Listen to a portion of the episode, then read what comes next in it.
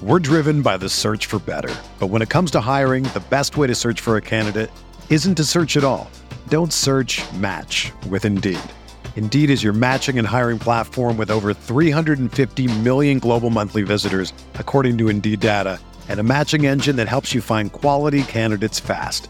Ditch the busy work. Use Indeed for scheduling, screening, and messaging so you can connect with candidates faster.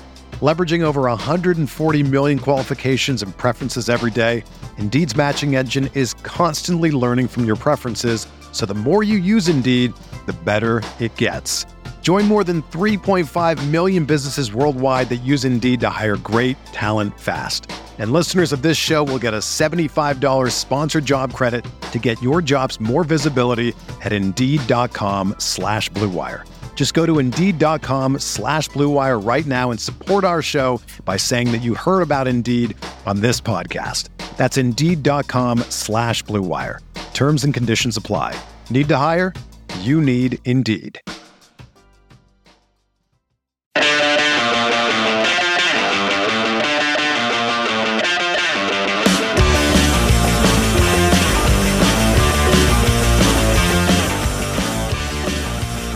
What's going on, everybody, and welcome back to another episode of No Other Pod. Unfortunately, it's not a victory pod because of what happened in Salt Lake, which we're going to get into all that. But we have a great, exciting. Well, you know, just get the bad news out of the way first. Band-Aid. We have a great, exciting episode for you lined up today. Do we? Pretty exciting stuff. You know, we've been around for. Oh gosh, almost 2 years, coming up 2 years in September. You know, we've been doing a lot of cool stuff on the pod, taking questions, trying to listen to feedback and figure out what we can do to take the pod to the next level. And today I am excited to announce we have our very first guest that we've ever had on pod. And we'll get to an interview with him later, but we have Mark Rogondino, who is an LAFC broadcaster. He's been on Fox Soccer Channel. He's done EPL producing work. This guy used to play. He's legit. So we talked. He's a keeper, ladies. He's a keeper on and off the field. We talked to him for a solid 20 minutes. So we'll play that interview for you here in a little bit. That was so cool. I'm pumped. I'm pumped for you guys to hear this. Yeah. Pretty darn cool, but don't you fast forward. Don't you freaking fast forward. I didn't tell you when it is, so you're gonna scrub all the way through it if you want to hear it. But we don't want no scrubs. Yeah, no scrubs. Man, that's a callback. Sure is. Don't make me sing it. Well, you know, Coos karaoke is always a good thing. That's true. Anyway, so yeah, exciting stuff for today. I don't think we have any new ratings or reviews to read this week, but still leave them. Did you check already? I don't even. I did. I forget sometimes, man. It's okay. I checked. No new ones, but hey, leave a 5-star rating. Leave a review. Especially after this week, let us know what you think of the interview in a review. And we'll maybe read it on air. So, but yeah, man. I think we've read about 100% of them, so you can almost guarantee your review gets read. So do it. Absolutely. How are before we jump into the depressing RSL game, how are things over in the Cooser household? Holding down the fort. Things are good. Things are real good. I'll tell you, a lot of soccer going on, man. Yeah, I mean, it's the one time where I've actually been more excited about other soccer that is not SKC, and that I'll even throw Gold Cup in there too, man. Like people advancing and tournaments and stuff. The women doing big things, going to their final now. It's been fun. There's no shortage of soccer to watch, but I'm excited for this game tonight, man. I'm excited. I'm working from home so I could be with the dogs all day. There you go. And I'll be binging Downton Abbey because I watch Downton Abbey now. Okay. Guys, if you don't know, oh my God, what have I missed out on? This has been around for like 9 years, and now jumping in. It's fantastic, Jimmy. Don't do it to yourself.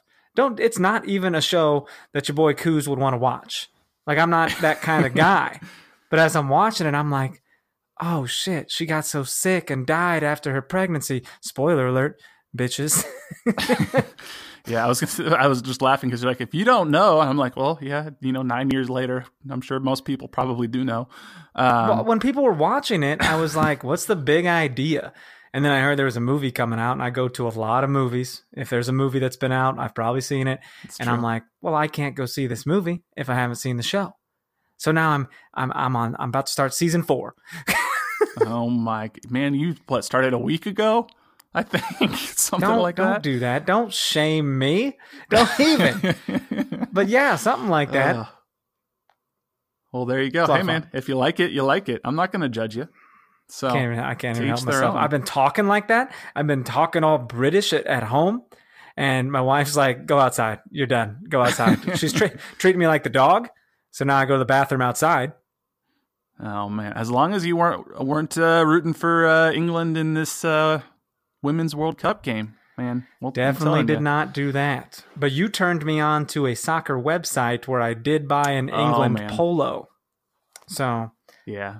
Let me tell you, if you guys have not found Classic Football Shirts, the website, rest in peace your bank account, because it's amazing. What did you do to me? I bought an Ireland polo too, because I did an Ancestry DNA test, so I just decided I'm going to be a fan of every national team that I am.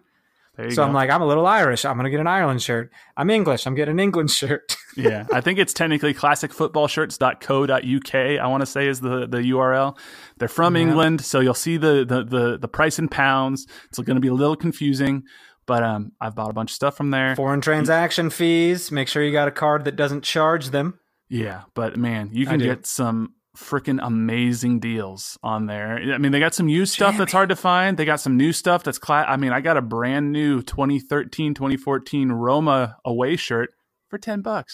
Never worn. Bro, I about bought a Scotland pair of shorts. Scotland shorts, like that they wear in the games.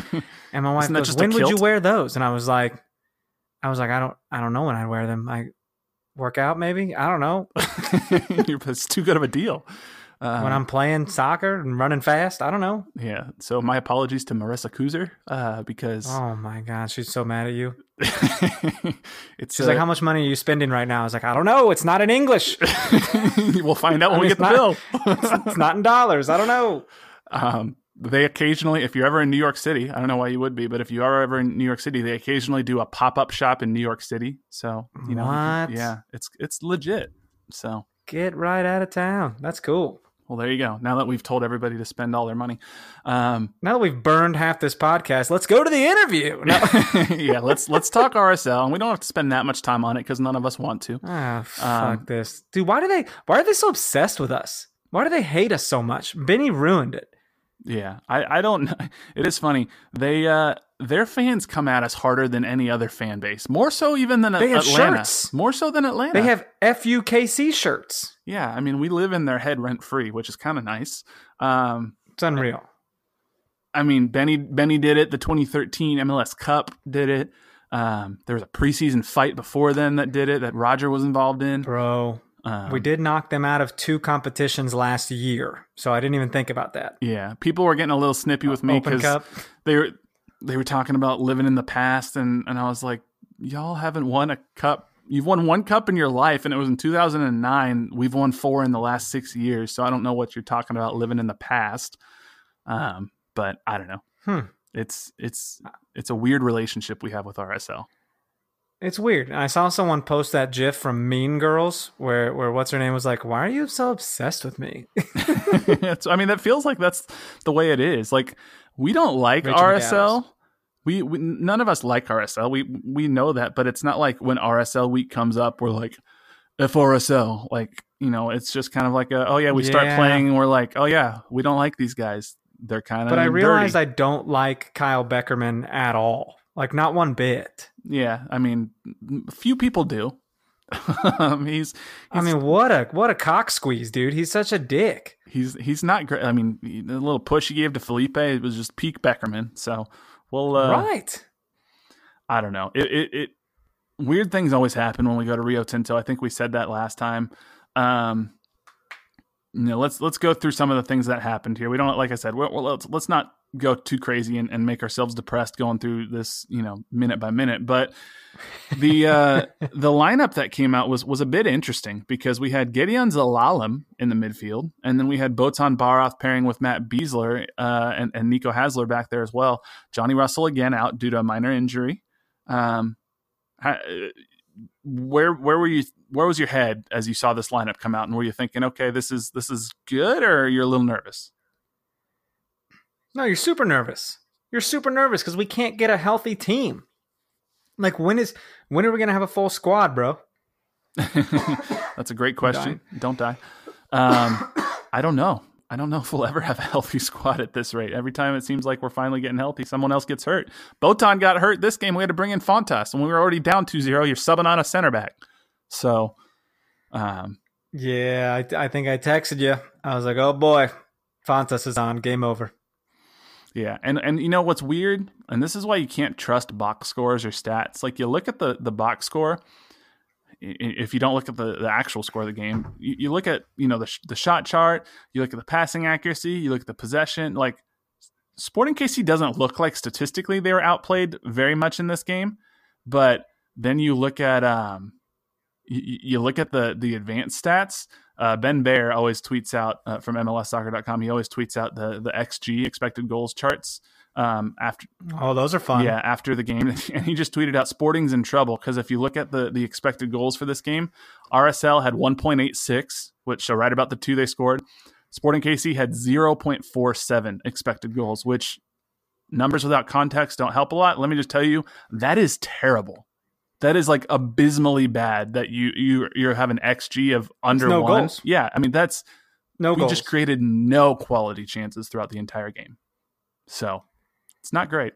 It was tough to watch, man. And when you get these late games too, like, bro, I took a nap.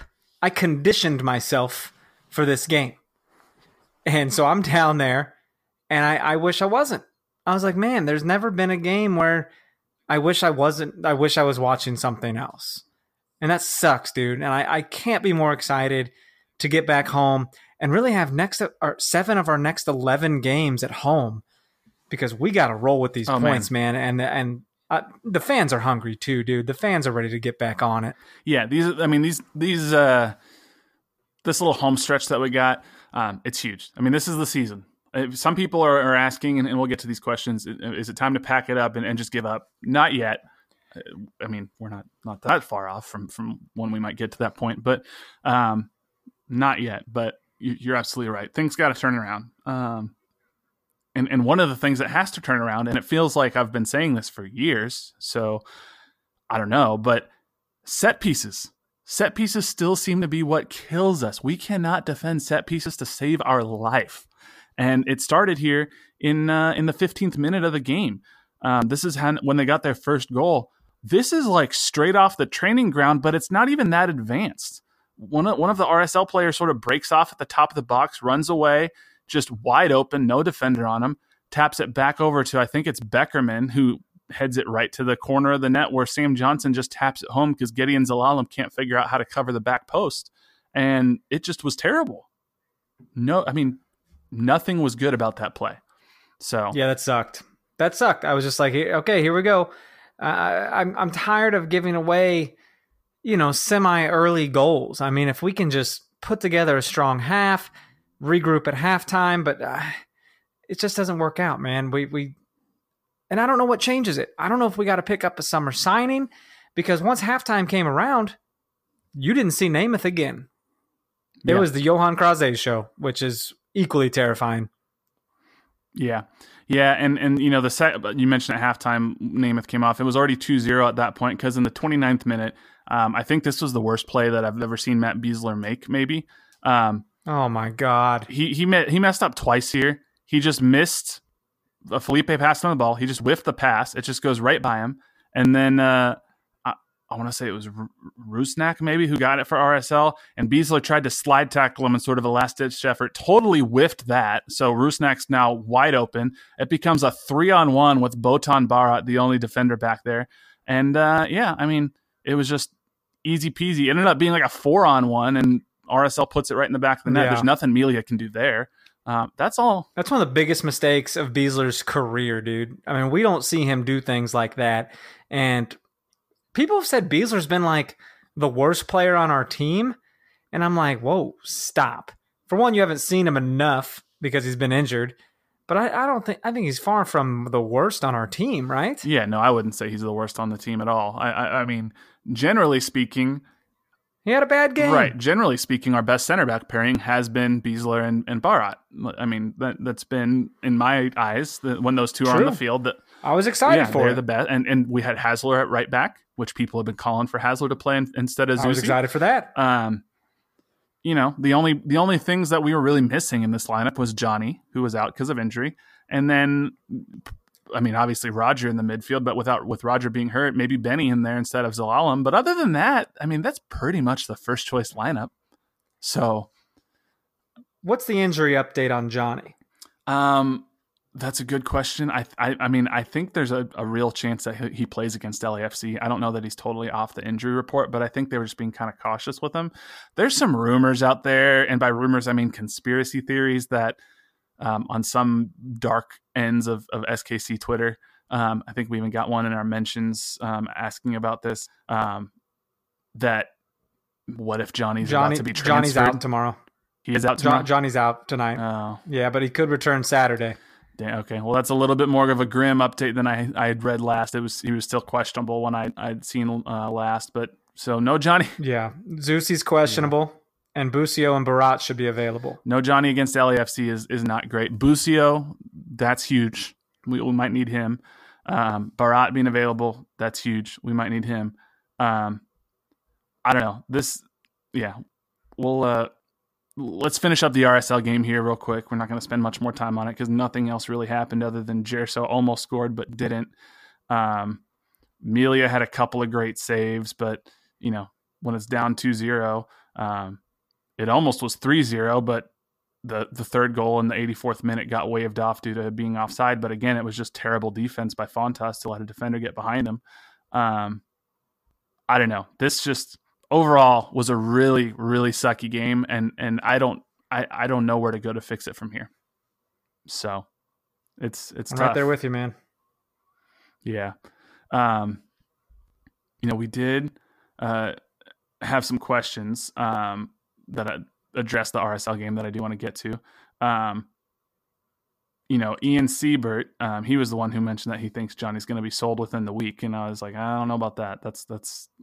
I doubt that. But he was the one who asked, is it time to throw in the towel and go full rebuild for the season? You know, maybe let some swap guys get some minutes. So I don't know. What do you think on that? You cut out on me on the last part. What would you ask me? Do you think it's time to just throw in the towel and go full rebuild and just start giving Swope guys minutes, or what do you think? No. Let's don't do that. Let's don't throw in the towel and go full rebuild. Don't throw in the towel at all. I mean, I did see something. Didn't someone say play a bunch of Swope guys? And I'm like, don't do that. Come on. The season's not gone. A couple wins and you're still in the playoffs. Like, you're not out of it at all. Yes, the season is officially at its halfway point, but that just means there's a whole other season to go. You put yourself in this position during half of a season. Now you claw and scratch and fight and crawl your way out of it. Yeah. I don't know. I think we also had a question, and I apologize. I'm having a hard time finding where it came from because it didn't come in our official question feed. But someone asked also, like, do you think it affects players when Peter sort of publicly calls them out like he did with Németh in media? He, you know, someone asked him what the reason was for the halftime sub, and Peter said there was work to be done there, so we wanted to bring in somebody else that was going to give us the work. Do you think it's a problem that, that Peter sort of publicly calls out these players in the media, and do you think that might scare off players from coming, or do you think he's just being honest and keeping it real? I think you got to keep it real, and so much in soccer, nothing is real anymore. Like, and it's not just, this is the only instance I thought about today is because it was today, but they were trying to get an answer from Jill Ellis, and Jill Ellis in the USWNT game. And she was literally like, no comment. And like, she didn't want to talk about Megan Rapinoe's injury. And it's like, what good are you? Like, the fans want to know. The it's good media. Like, but why is everyone so secretive all the time when it comes to things? So, I mean, for Peter to say stuff like that, but yes, you know, he keeps things under wraps as well. Like, he's not going to tell people the extent of someone's injuries, but to put him on blast like that, hell yeah, man. Maybe it motivates Németh a little more. Maybe it gets him to, maybe he falls out of the starting lineup altogether. And Peter makes a statement. I don't know. Yeah, the one thing I'd say is, look, obviously, if you have your manager coming in, week out, and just bashing you in the media, that's not great. But, like, the players know Peter better than we know Peter, and they know that when, you know, they're giving it their all, that he's got their back more than anybody. But they also know the demands that Peter Vermes puts on his teams, and if you're not going to live up to him, he's not going to be shy about yanking you. And I don't think any of us were surprised that when we saw Németh come out at the half, that after the game he was like, "Yeah, it's because he wasn't good enough." That's why I was surprised the sub happened. I was like, "Whoa, another sub at halftime? What is going on? Who is this team?" Yeah, but I mean, like, Németh knows when he subbed off at halftime, it's because he wasn't good enough. I don't think, you know, if his ego and his mentality is so fragile that Peter's saying we needed someone to be better on the field, then you know what? You probably shouldn't be playing a professional sport. Burn.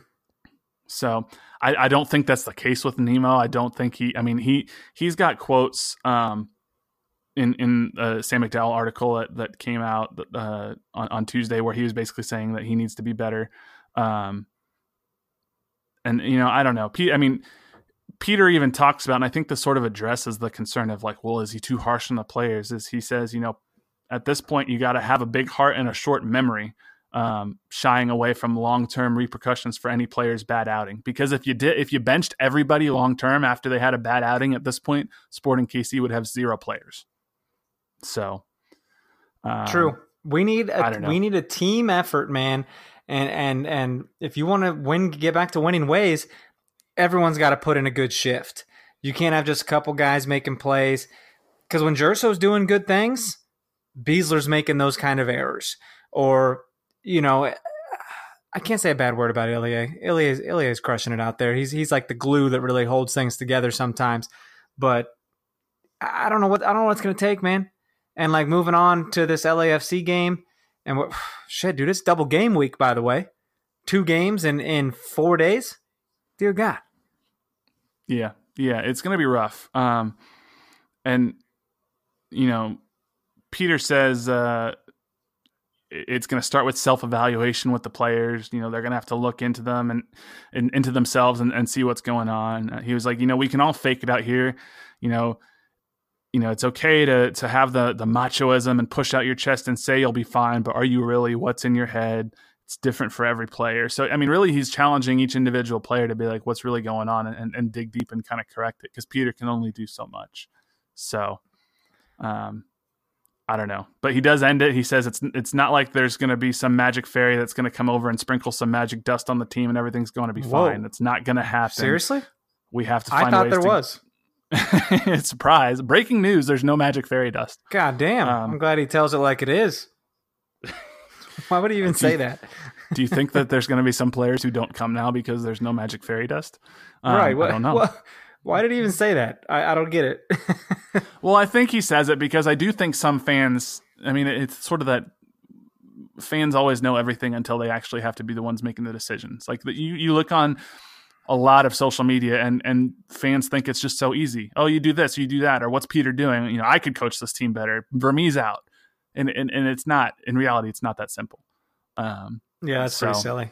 We've never once called for Vermes' head on here, but there are tons of people online that are all for it. Yeah. And I think that's silly. I mean, what is it? 8 straight years in the playoffs, 4 trophies in the last 6 or 7 years, finished first in the conference last year. I just relax. It's half of a bad season. We still might make the playoffs. There's a very real chance we'll make the playoffs. So calm down. Let me ask you this. Do we sign anybody in this transfer window? You think we finally go out and get a creative striker? I don't know who we sign. I think something happens. Now, this is what I was going to say about this transfer window. And Sam McDowell has started to say that it is more likely Sporting KC will be active, although he doesn't really know exactly what that means. I don't think you throw in the towel, but I also think there's a difference between throwing in the towel and starting a reboot. And what I mean by starting a reboot is this core that is aging, whether it be Zusi, Besler, Espinoza, Sinovic, Failhaber, you know, those guys that have been around for a while, it's pretty clear they're not going to be the ones to carry this team anymore. Like, their time has passed. So you can't reboot a team and reload in just one transfer window. So even if you're not making a move in this window for the second half of the season, you kind of got to think into next season as well, especially since it's so hard to make moves in the winter window when European teams are in the middle of their seasons. So I think Sporting KC does something. They got to start kind of reloading and getting a little bit younger for the upcoming seasons. I just don't know what that is. So we'll see. But we will see. I mean, and you know, if you get a decent offer for somebody like a Felipe, or if you get a decent offer for someone like Yohan, and you can get some of the, I don't know. I think Sporting KC would look at taking those if it meant it'll help allow for other moves that can set us up better for the future. So I don't have any inside information on that. So don't go freaking out saying that I'm saying Felipe's gone. I don't think he is, but I don't know. Or Johnny sold within the week. Yeah, Johnny, I don't think Johnny's going anywhere. Someone said that, right? Who said that? Ian Siebert. Ian said that theory. Yeah, so he's kidding, right? He's just kidding. I hope so. I told him that's a take. We'll see. I would, if you were a betting person. That is a thing. I would not put money on that. So we'll just put it that way. I mean, dude, come on. Is this injury legit, or are they just holding him off? Because right before they sold Dwyer, they tried to say he was not able to play, and then boom, he was gone right around the All-Star break. I don't know. I mean, Johnny's been in Europe. He's done that before. They know what he hit his ceiling over there. He's going to be 30 and not that long. I'd have a hard time believing that Johnny would go back to Europe at this point. Especially maybe since he doesn't. Not, you know, maybe it's MLS. I don't know if Peter would do that. That's crazy. No, probably not. But you know, speaking of Peter, before we jump into this LAFC interview, this match against LAFC will be his 400th match in all competitions at the helm. So just kind of a cool little tidbit. So that's pretty cool. Should probably fire him. Congrats to Peter on making it 400 matches. You're fired. But anyway, we mentioned that we have an interview to play for you with Mark Rogondino, yes! LAFC this broadcaster. Is so sick. So we spoke with him for about 20 minutes. So we're going to go ahead and throw that to you guys right now. And then we will be back with you to talk a little bit more about the U.S. men's and women's national team after the interview with Mark. But stay tuned and enjoy our interview with LAFC broadcaster Mark Rogondino. Welcome back, everybody, to No Other Pod. We have an exciting guest on the line for you today. Mark Rogondino, part of the LAFC broadcast team, is joining us, taking some time out of his day to join Dan and I. So, Mark, welcome to No Other Pod. Thank you so much for taking some time to talk to us. I almost feel like you guys should cue a little Darth Vader music right in there because, you know, I mean, obviously a Sporting Kansas City podcast, and you guys are supporting the hometown team, and you bring in a guy from the quote-unquote dark side. Yeah, and man, LAFC, they are something to behold this year. So we're going to get into to all of that. But hey, we do like hearing from behind enemy lines, if you will, and we're just very appreciative for you taking the time out to talk to us today. So first off, for you know, many of our listeners might know who you are and a little bit about your background, but for those of them who don't, do you mind just telling our listeners a little bit about you and your past and sort of how you came to be where you are now? Well, again, great to be on with you guys. Time. Soccer is the game that I grew up on. And I grew up in Southern California, down in San Diego. And if it wasn't maybe spending a little time at the beach as I grew up in San Diego, it was always about soccer since I was 5 years old, progressing all the way through playing collegiately at San Diego State. And then when I got out of playing at San Diego State, Jimmy Conrad, actually, ex-Kansas City legend, was my teammate at San Diego State before he transferred to UCLA. And I was a goalkeeper, so I was nowhere near being good enough to make any money or have a long career playing in goal anywhere. I probably could have sat the bench in the old USL at some point, but that wasn't going to do it. So I decided to get into the world of broadcasting. I was one of those kids that always loved, whether it was announcing the starting lineup for my brother and I battling on the basketball court in the backyard, or I was a huge fan of the San Diego Sockers, and my love for professional started with the MISL and the NASL. I don't know if you guys are old enough to remember the original Kansas City Comets and Jan Goossens and Alan Mayer playing in goal, and so I grew up watching those teams, and I played college soccer, and I decided to combine those two things. And after a few steps, I found myself working behind the scenes for then Fox Sports World, helping produce English Premier League highlights from leagues around the world. And I just kept bugging the show's producers. I said, you know, I played this game. I'm writing these shot sheets and making these scripts for these guys who are the talent, who have no idea what they're even saying. And I said, give me a shot, you know. And so every now and then they'd say, okay, you can voice this 45-second highlight. You can voice over this player profile, and you know, use that as a little bit of ammunition for the next thing, and lo and behold, in 1999, I got to become the voice of the San Diego Sockers in their second coming, and the rest was history. Very cool. That's awesome, man.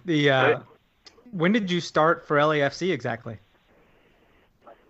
Well, this is only our second year, obviously, in Major League Soccer. So I joined on last season and work as the full-time pre- and post-game host and halftime host for the club. If we are on our local TV, which we will be tomorrow for the game or later today against Sporting Kansas City, then I work for YouTube TV. We do about 21, 22 of the 34 regular season games. And then when it flips over to national TV, say for an ESPN or a Fox Sports 1 game, then I jump over to ESPN Radio, our radio affiliate, and serve in a similar role for that. So, you know, I'm around the club a lot, get a chance to be out of training, get to know the guys. We also, because we are on YouTube TV, we have our own channel and the ability to produce a lot of our own original content, whether it be a match day show, a show showing you all the best goals from the previous month, player interviews, you know, little vignettes to get you to know parts of the club, the culture, the organization better. So from time to time, I get to host like that too. It's been a great ride so far through a year and a half, and obviously winning certainly helps that cause. Yeah, Mark, I'll tell you, the LAFC's absolutely taken the league by storm. I mean, both on and off the field. The atmosphere in stadium is always rocking. The team's obviously on pace to set and break MLS records. What are the biggest reasons for LAFC's success, in your own words? You know, I think the biggest reason, I'll start off the field, I think the biggest reason is that they started the culture. They started with the logo and the mantra of street by street, block by block, shoulder to shoulder, really not excluding anyone to be a part of this black and gold nation. They started that almost 2 years before they ever even played their first game.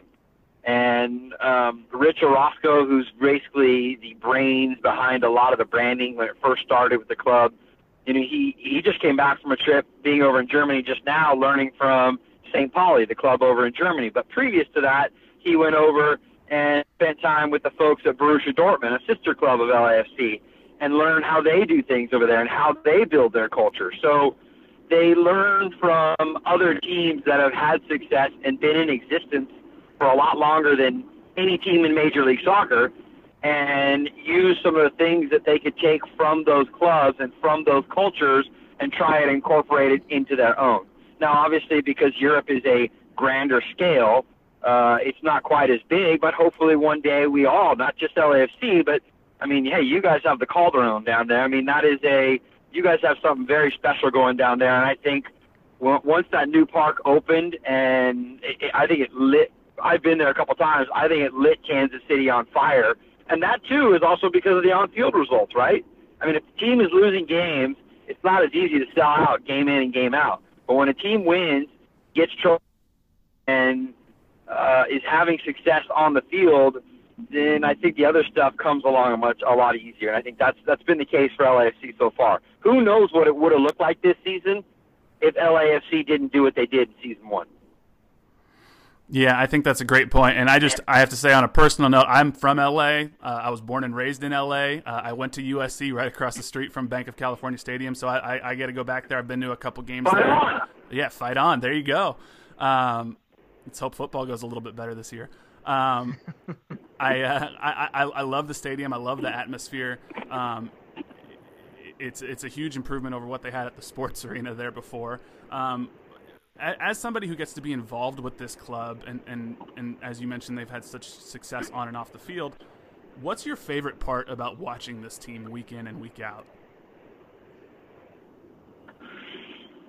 You know, honestly, the stadium, as you just said, is amazing. And I get excited when we have home game days because it's part, and especially when we have a YouTube TV game, because I have the most incredible set to host the pre and post game show that's at the south end of the stadium that basically over my shoulder looks straight in the gap at the north end with the 3252 serving as the backdrop, looking to downtown LA.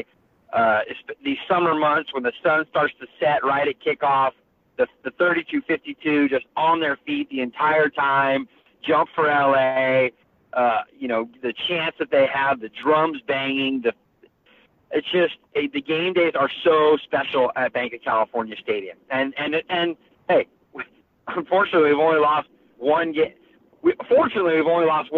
there. And unfortunately for us, it came to you guys. So,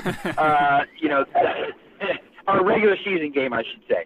But, it's just the game days and that stadium, it is a crown jewel for Major League Soccer. If you ask me, there's probably five of the ones I've been to. So, for example, I haven't been to the one FC Cincinnati is using this year. I haven't been to Allianz for Minnesota. But I've pretty much seen every other stadium around Major League Soccer. And, there is Kansas City. I love the additions that BMO Field did to Toronto. LAFC with Bank of California. I think Providence Park is a great park. I really love Red Bull Arena, but it just happens to be way outside of downtown New York City, in Harrison, New Jersey. But it's a fantastic stadium. Yeah, man. I think as we've seen, like, stadiums really help a team's performance overall and really helps fans get out there. You mentioned last year Sporting KC kind of had LAFC's number. I mean, we even met in the playoffs later and then gave you your only loss at home. This year's a whole different story. I mean, Sporting KC and LAFC, obviously on opposite ends of the Western Conference right now. SKC played LAFC to a close game at Bank of California Stadium earlier this year when they were in the midst of our CONCACAF Champions League going on. But things for us have kind of fallen apart after that. That being said, what do you really expect from this game tonight, essentially, people listening on Wednesday here?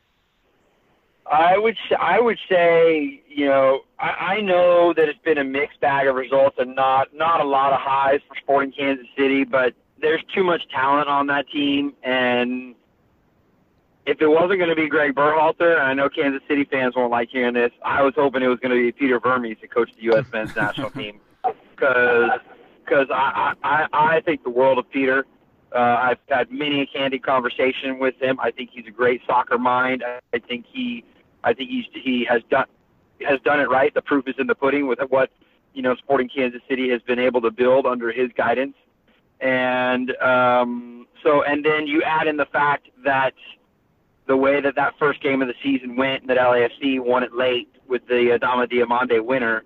I think a lot of those things make it really tough on LAFC. The one thing I will say is LAFC just suffered their second loss of the season at the hands of the Colorado Rapids, who have finally found themselves in Major League Soccer. So I think this team is going to be angry, and this team, the highest-scoring team in Major League Soccer as far as goal output, is also going to be looking to bang some goals in the back of the net. So I think we're in store for a great game. I think we're in store for a really good game. But like I said, I think Sporting Kansas City is just way too talented to have the results that they've had.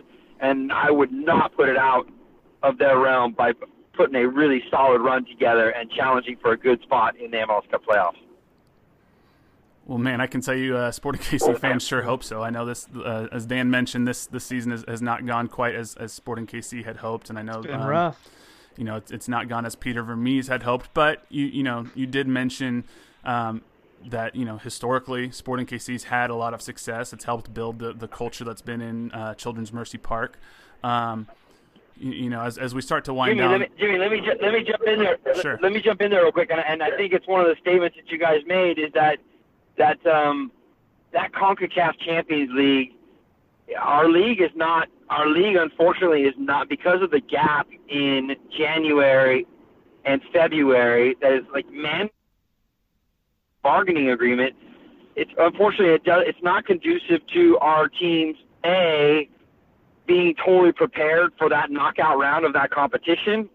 And I know that coaches put so much emphasis on it that we've seen it happen with Toronto last year. We saw it happen with Sporting Kansas City this year. Who knows how it's going to play out for some of the elite teams next year. When you are focused on that international competition, you're not putting the spotlight, you're not putting the energy as you probably should into beginning the MLS season the way you would really like to. And that's just the way it is. Until that gets remedied somehow, I don't have the answer, but until that gets remedied somehow, that's gonna be the way it is. And believe me, I want one of these MLS clubs to go and win that dang thing. You know, I want them to raise that trophy and take it out of the hands of these Liga MX teams. And if it comes at a sacrifice of maybe missing an MLS Cup playoffs, I'd be okay with it if my club was the first to raise that CONCACAF Champions League trophy since they changed it over to CONCACAF Champions League from the CONCACAF Champions Cup. Yeah, I know there's a lot of Sporting KC fans who are hoping that we could do it, and you thought, you know, we knew it'd be tough, thought maybe this team would be able to make a run, and I think they did us proud, and they ran into Monterey, and, you know, hey, the rest is history. Right.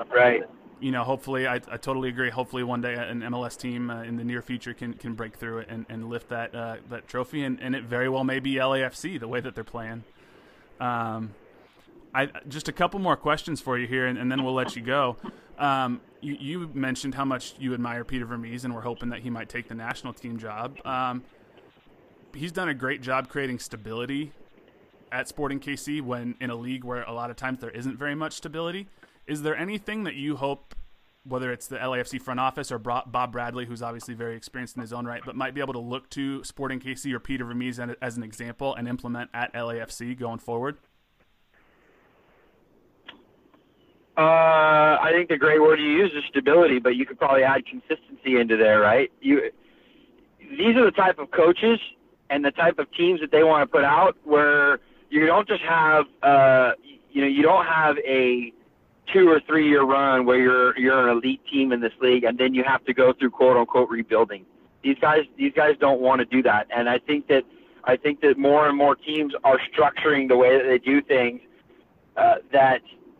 They want to be competitive. There is no rebuilding. They want to be competitive, and they want to be challenging for a U.S. Open Cup, a CONCACAF Champions League, an MLS Cup every single year, or at least be in the conversation. You might be like, hey, you know, we are definitely going to have obstacles to get over this year if we're going to make our way to an MLS Cup final, but it's not out of the realm of possibility, you know. And I think you look at some certain teams. I would probably point to like FC Dallas, right? They had a couple of really good years a few years back. And if you even go all the way back to when they played in the MLS Cup final and lost to Colorado, I think it was 2014, I want to say.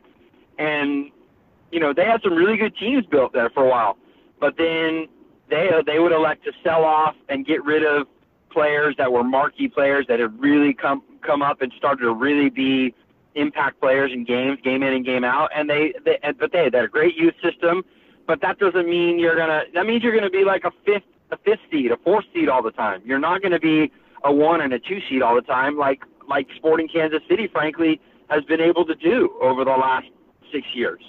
And so I think that LAFC would hope they can have longevity, they can have consistency in terms of what they do on the field, because I can tell you this fan culture is not going anywhere.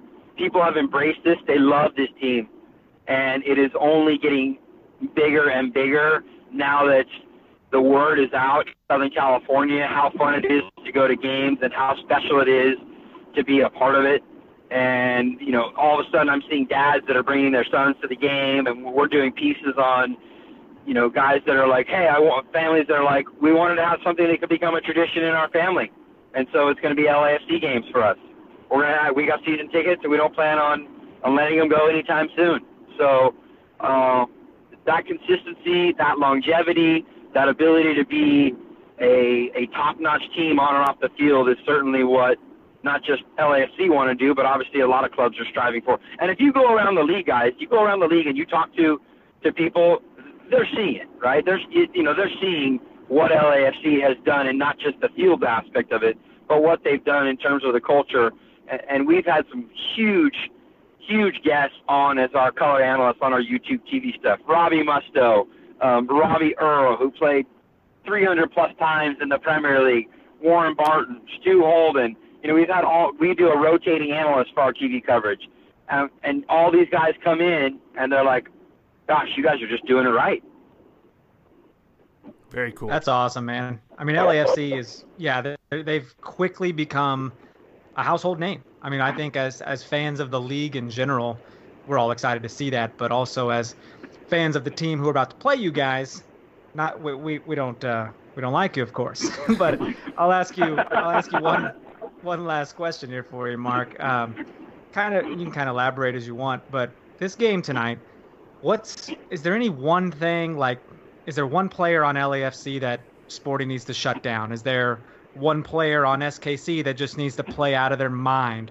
What needs to happen for SKC to get a result? Because LAFC isn't just a team of one player. I mean, it's you guys got names like crazy, and so does Sporting. So, I mean, is there one wild card in this needs to happen for Sporting to get a result?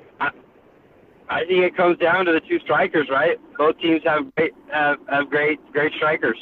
And whichever of those two might have the better game, I think, hey, Carlos Vela is the odds-on favorite halfway through the season to be the MVP, right? I mean, he's on pace to beat the record that Joseph Martinez broke last year, which had been there for, you know, Chris Wondolowski tied it, but no one had beat that mark for forever.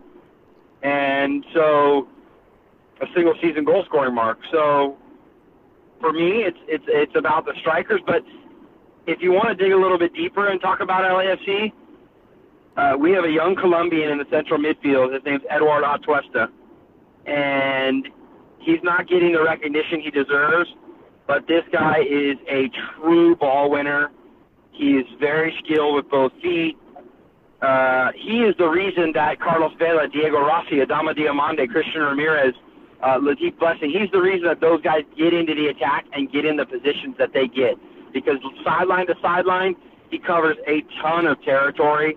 He plays like our true number six, sitting in front of the back four, robbing the ball, getting it into spots for more talented, maybe more dynamic guys to get into scoring positions.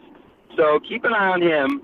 He missed out on the game against Colorado because he was a little dinged up, so I'm hoping that he's good to go for the game. And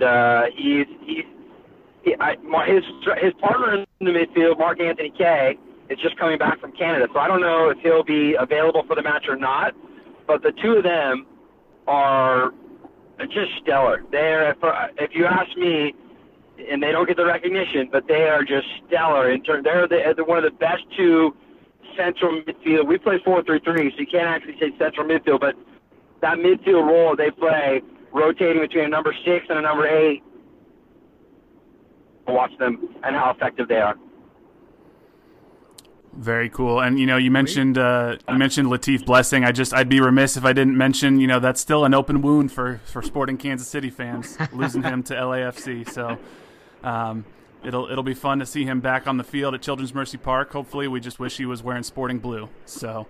I always refer to him, and I don't know what you guys, if you had a nickname for him in Kansas City, but I always refer to him as our spark plug or our Energizer bunny, because the guy just does not stop. And what has been amazing about him this season is Bob Bradley's asked him to play in three different positions, and he's been stellar in all of them. He's played right back for us. He's played in the midfield, and we pushed him up top, of course, to attack. And he has just been. He originally started as a guy coming off the bench, but he has quickly within 5 games of the season worked himself into a starting role, and he hasn't left it since. Yeah, he's great. I mean, that's, I think, exactly how we described him when he was here, too, with Kansas City. So hopefully you guys are taking good care of him out there in L.A. I can't thank you enough for being on the podcast with us. I know you mentioned LAFC plays a 4-3-3. That's what Sporting KC plays. Neither of these teams are one to let the game come to them. I think we're going to see a fast-paced, open, attacking game. So hopefully it's a good one for us. And yeah, like I said, we're just so appreciative that you were able to come on with us today. So thank you very much. Anytime, guys. I'm happy to do it again if we indeed happen to meet up in the MLS Cup postseason. And we'll see where it takes us. Best of luck in the matchup. Sounds great. Awesome. Thank you, sir. Thank you, Mark. All right, guys, and welcome back after listening to that interview. That was pretty cool, man. That was awesome. Yeah, I mean, I never talked to him personally on the phone before. I texted with him a little bit to set up the interview, but I mean, he was so nice, so patient with us, gave us a bunch of his time. We didn't expect to talk to him for that long. I was thinking maybe 10 minutes, but yeah. Yo, let me tell you this. This isn't us. This isn't us begging him for an interview. All right. Let's just say his people reached out to us. Little peek behind the curtain right there. We got an email from this dude's agent that said, hey, you know, do you want to interview this guy? And we're like, sure. Yeah, I think sure. Comes at a better time, I guess. It was a marketing manager who reached out for us, and it was pretty perfect. And we were very excited, and we had the technology all lined up. And so if there was any little bits of cutting out at times, you know, we apologize for that. We're figuring this out. But I think, you know, we got just about all of it in there. So that was crazy. And I will tell you, He thought he knew us. He thought he had met us before. And the dude's very busy. He has other interviews set up. And we said, no, you have not. It was kind of funny. He was like, I think I've met you guys before, right? In the bank. This was before we were recording. And we were said the bank. And I was like, you bank at PNC?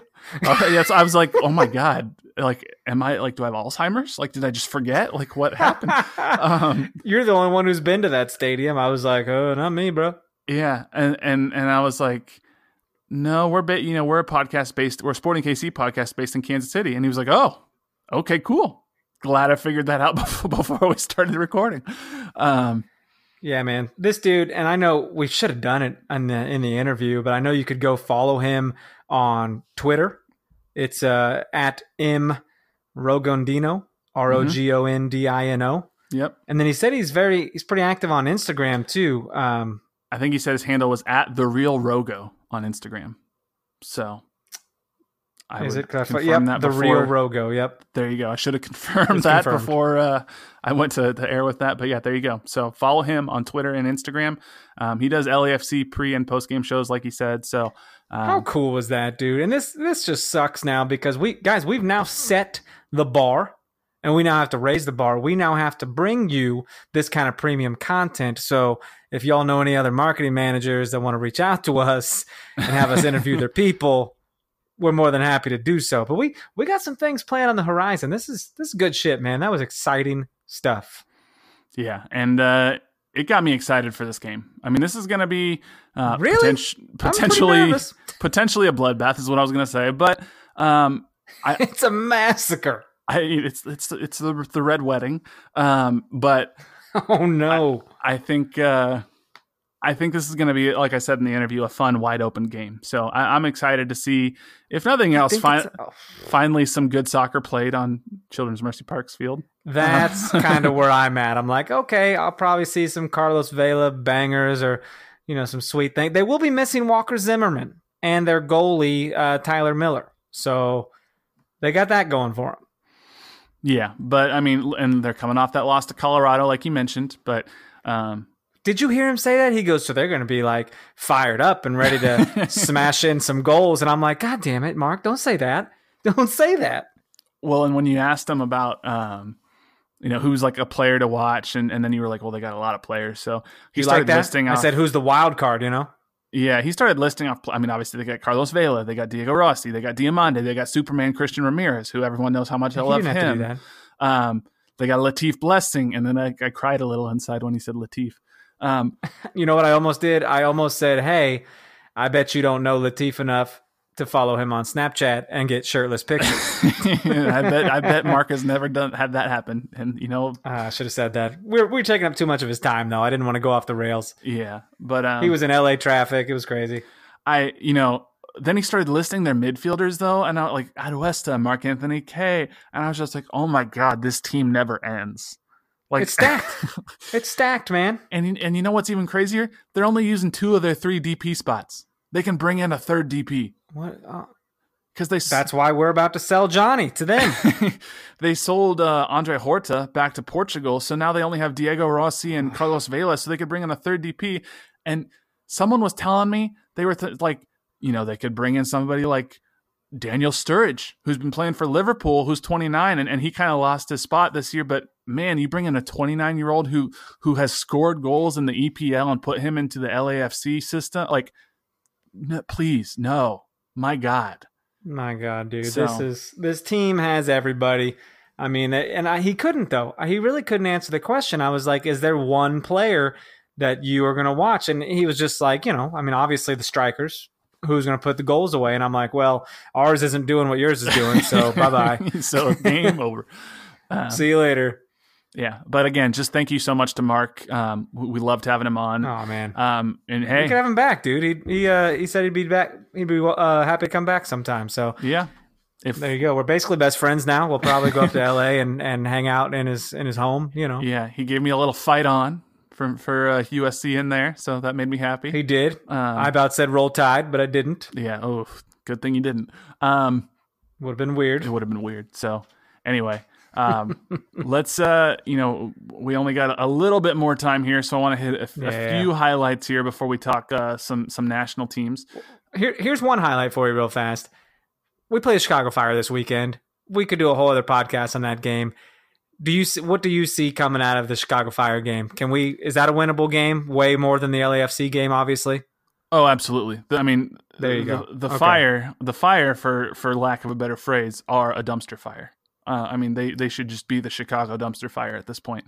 I dig that, and they got names too, man. They got Nemanja Nikolic, they got Dax McCarty, Bastian Schweinsteiger. I mean, there's no reason they should be having these struggles on occasion. Well, their coach. Is maybe not the greatest coach, and Nikolic has not been in form this year. Katai is out of contract after this year. I was just reading a Paul Tenorio article earlier today saying that the Fire might be sellers this transfer window. It might be time to kind of just reboot the Fire as well, because Nikolic is out of form and he's out of contract after this year, and he's expensive. Katai, you don't need a guy like that if you're going to be as bad as the Fire have been. Basti is just loving roaming around the United States, taking pictures of himself smiling in parks, because that's all he posts on his Instagram and Twitter anymore. Is just happy to be in New York, happy to be in Chicago. And he's just loving life in America. McCarty's a little older. I don't think the Fire have it in them this year. So I think that's a winnable game, but we'll see. Cool.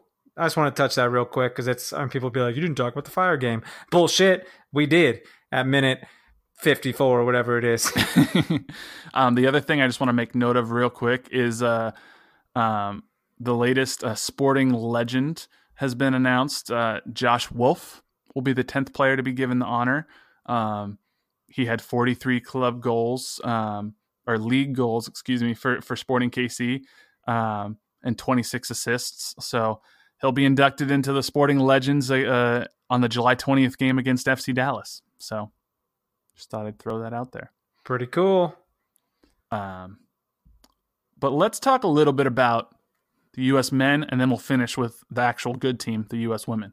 The U.S. men played in Kansas City last Wednesday. I think it was after our podcast came out. So it was a pretty decent turnout in Kansas City. I don't think you were there, but did you sort of get the vibe of the crowd on TV?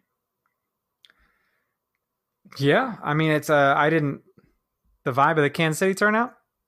Yeah, I mean, they had almost 18,000 people showed up for the game. I had it on mute so I could have my beats bumping. I had my music on. But, it looked cool. It looked like we had a lot of people there. So that was And that was nice. And hey, while people thought they saw a real boring game of like a second choice lineup, hey, you witnessed a bicycle kick. And that's pretty cool to see in person. Technically, if you want to get technical, it wasn't a bicycle kick. It was an overhead kick. Okay, well, they called it a bike, didn't they? Well, they're wrong because his plant leg didn't come up before his kick leg. He just kind of fell backwards. But I'm getting a little... What? I'd like to see you do it. Josie wouldn't talk to us after the game. He blew us all off. We were all there in the mix zone waiting to talk to him, and he just went right on by and did not want to talk to any of the media. So that was kind of a bummer. But that is a bummer. Matt Miazga was super nice. He sat there and talked to us for a long time. So I was like, hey, I kind of like new respect for Matt Miazga. But yeah, so 1-0 win there, and then went on to play Curacao in the quarterfinals. Beat them 1-0. Didn't necessarily look great, I thought, against them either. And this was a first choice lineup. So I don't know, just kind of not great. So not great. I can see the U.S. getting to the final, but I can't see them winning the final. I think everyone thinks it's going to be U.S. and Mexico. And then you got people saying like, oh, I can't believe the men would make their Gold Cup final on the same day as the Women's World Cup final. And it's like, wait, there's a time difference, you putz. You can watch both. And it's not taking anything away from the women's game at all. Watch both. I'm going to watch both. What the hell's the matter with you? Yeah. Yeah, and you know what? Why are people so angry? We get angry about everything. It's unbelievable. We got to get past Jamaica first, which might be difficult. Yes. Jamaica me crazy with all your damn dumb takes. Yeah, I saw someone on Twitter, a friend of mine, he just tweeted out, U.S. meh national team. That's what he called him after beating Curacao. Yeah. Which I thought was kind of funny. That's pretty funny. So could have been like Alexandria or Ocasio-Cortez, who put hashtag USWMNT. Hey, you know what? She tried. I was like, what's she doing? Throwing Teenage Mutant Ninja Turtles in there? What is she doing? You know what? It's better than what RSL tried to do with the weird Kansas City Wizard of Oz thing going on. They misspelled Dorothy. Their players are dwarfs? Like, those are the lollipop kids in the damn trees, right? Yeah, and that was their players? I don't know. The Munchkins, yeah. And they misspelled Dorothy. And oh my god, it was odd. Who's in charge of that damn account up there? Unbelievable. I don't know. But that was weird. Know. It was probably a drunk Mike Petke who tweeted that.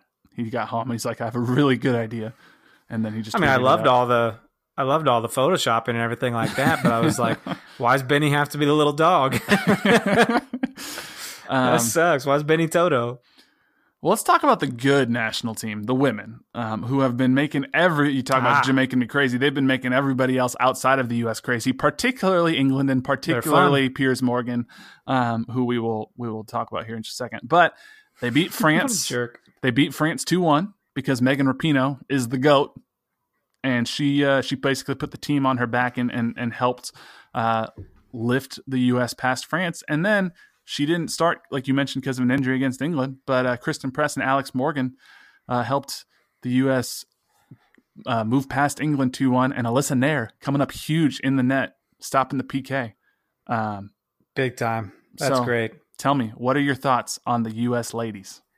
My thoughts are you and I need to get out to that watch party on Sunday, man. Yeah, it's going to be nuts, man. Power and light. I saw the highlights from today. I was at work all day, we're recording this on Tuesday. I saw the highlights and I was at work all day, but I was like, man, it is nuts out there. I wish I could be there. So it was cool. My thoughts are that it's fun. I think they were the favorites. Everyone expected them to be in this position, but they're playing hard, and I think they're still the favorites to win it all. So very, very fun stuff. Yeah, my favorite thing was when Alex Morgan sipped the tea after scoring, and I was like, oh, man. Oh, of course. I love this. Did you see that when they were getting on the bus to go to the stadium, she was like sipping out of a cup and did that same freaking thing? It's almost like she knew. Yeah. She's like, I'm going to do that as a celebration later, which I wish she would have done a birthday cake blowout. I wish she would have blown out the candles because it was her birthday, and she became the first player to score in a World Cup on her birthday. Yeah, I think that's super cool. Pretty cool. Why didn't they celebrate with the cake? blow the candles out. Like, that's amazing. Well, because of all the crap that England's been talking, and they had that headline of the Daily Mail, I think it was like, is the U.S. too arrogant? And Piers Morgan's out there tweeting about how the Lionesses are going to put a dent in their pride. And bro, Phil Neville did all this, though. Phil Neville he wanted the media to make it a distraction, and he's a dick anyways. He's one of the most hot-headed players there ever was. Yeah, and he was all about stirring the pot, and it did not work. So fuck you, Phil. Yeah, one of my favorite tweets. You Everton bitch. Hey, now one of my Man United bitch too. One of my favorite tweets I saw was "Our Morgan is better than your Morgan." And it had a picture of Alex Morgan and then just a drunk, passed out, sunburned Piers Morgan. So there you go. That was pretty fun. But man, this team, it's just, we didn't even have Megan Rapinoe, and you were right. Jill Ellis was being really weird about it, and people were wondering, is this disciplinary or is there something else going on? But I don't know. I'm super excited to see them move on to the final. At this point, as of the recording, we don't yet know if they're playing Sweden or the Netherlands, but whichever it is, it's going to be an awesome game. They beat Sweden in the group stage, right? They did, but Sweden knocked us out of the Olympics. So okay, it's yeah. Well, I'm worried about this year. So Sweden would look for some revenge. I think I'd rather face the Netherlands, to be honest. Netherlands are sneaky good. They won the women's Euros. No, I want to say so. They are good, but Sweden will have that revenge aspect, and like they've already played us once, so they can tweak things and fix it, you know? Yeah. So whatever happens, it'll be a fun time. Hopefully we'll see you down at No Other Pub Sunday at 10 a.m. to watch that game. You think you're going to go? Yeah, probably we'll be there. So. Oh, shit. Do it, man. Let me know, because we're going to try to get there early and get a spot. Yeah, it'll be pretty cool. So, but yeah, man, that takes us up right up to that hour mark, and it's about all I got. So, unless you have anything else. Too cool. Thanks again to Mark Rogondino. I mean, that's just super cool for him to come on here, and we'll definitely be in touch with him in the future. And we're excited for what's to come. So, stay tuned. Absolutely. Thank you guys so much for listening. And like Dan said, thanks to Mark for joining us this week. Make sure you follow us at No Other Pod, at Dan Kuzer, at JCMax03. Like us on Facebook, facebook.com/NoOtherPod. You can send us an email at nootherpod@gmail.com. Keep an eye out. We might have a way to accept voicemails coming out soon. So keep an eye on the Twitters. Segment. You can have some rants or raves or whatever you want to do. Some coups chaos, we're thinking. Maybe. Might be a new segment. So you patented it. Chaos with a K. But keep an eye out for that. And make sure you leave us that 5-star rating and review. But until then, he's Dan. I'm Jimmy. This is No Other Pod. Thank y'all for listening. See ya. Everton bitch. He's coming for you. Nowhere to run. He's coming for you. Nowhere to hide. He's come to take your life. No one to cry to. He's come to take your life.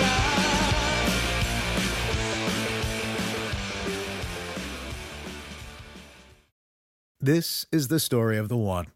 As a maintenance engineer, he hears things differently.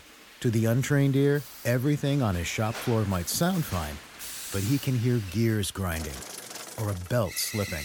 So he steps in to fix the problem at hand before it gets out of hand. And he knows Grainger's got the right product he needs to get the job done, which is music to his ears.